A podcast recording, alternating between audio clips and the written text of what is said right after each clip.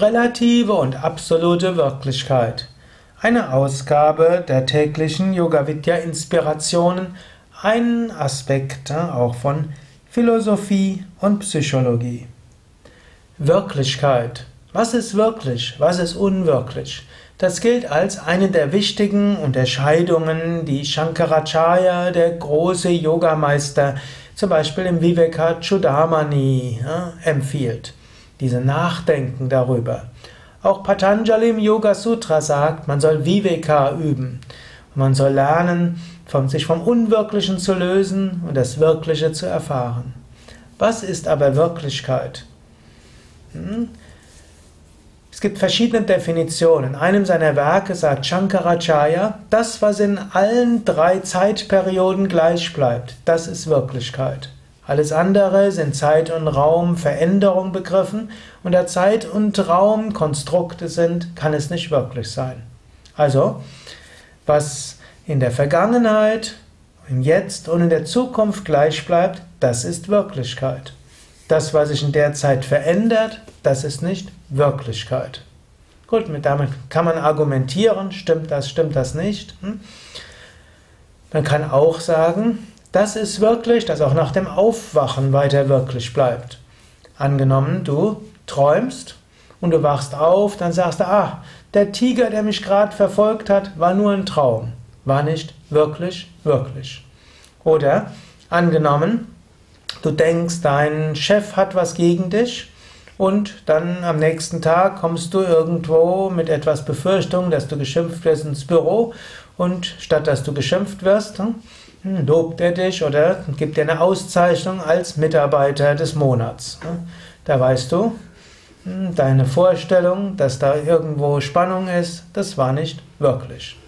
Also, hm, wenn du irgendwo aus einem Irrtum aufwachst, dann weißt du, es war nicht wirklich. Also wirklich, wirklich ist das, was bleibt, wenn du ein höheres Wissen bekommst. Vom Yoga-Standpunkt aus, Jnana-Yoga-Standpunkt aus, ist alles Relative relativ. Was soll heißen? Brahma Satyam, Brahman, das Absolute allein ist wirklich. Jagan Mitya, die Welt, wie wir sie wahrnehmen, ist unwirklich. Wir können nämlich aufwachen aus diesem Weltentraum. Wir können dies Unendliche und Ewige erfahren. Und so ähnlich wie, wenn wir aus einem Traum aufwachen, die Traumwelt für unwirklich erfahren, so ähnlich wenn wir aus dem Wachbewusstsein aufwachen, ins Überbewusstsein hinein aufwachen, dann erkennen wir, alles, was wir bisher wahrgenommen haben, war Unwirklichkeit. Jetzt gibt es auch in der Unwirklichkeit verschiedene Grade. Deshalb gibt es auch die relative Wirklichkeit. Man könnte sagen, die relative Wirklichkeit ist eine Wirklichkeit, die etwas wirklicher ist als die reine Unwirklichkeit. Klingt jetzt ein bisschen eigenartig, aber eben zum Beispiel angenommen, du siehst einen Menschen und denkst, der macht gerade komische Gedanken über dich und in Wahrheit ist er nur ein überlegt, der gerade wie er nach Hause fahren kann.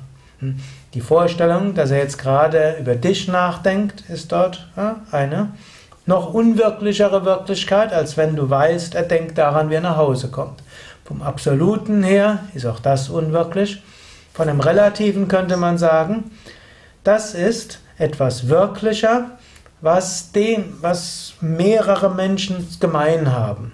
Was nur du dir ausdenkst, das ist unwirklicher als das, was verschiedene Menschen wahrnehmen. Und sei dir bewusst, die ganze Welt ist, hat eine relative Wirklichkeit und du bist ständig im Irrtum begriffen. Swami Vishnu hat gerne gesagt, aus der Erkenntnis, dass die ganze Welt unwirklich ist, kannst du große Heiterkeit ziehen.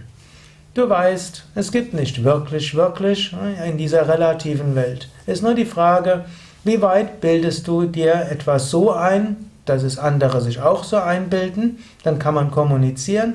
Und wie viel bildest du dir ein, was andere sich nicht so einbilden, dann ist es schwieriger.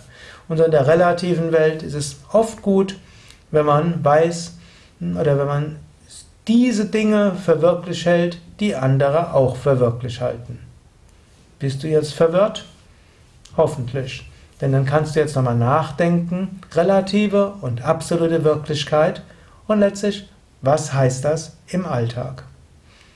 Übrigens systematischer findest du einiges auf unseren Internetseiten, wenn du gehst auf www.yoga-vidya.de und wenn du dort eingibst Brahman oder auch Vedanta oder auch Wahrheit, dann findest du sehr viele Informationen, Artikel, auch Vorträge, die systematisch auch der Frage nachgehen, was ist wirklich.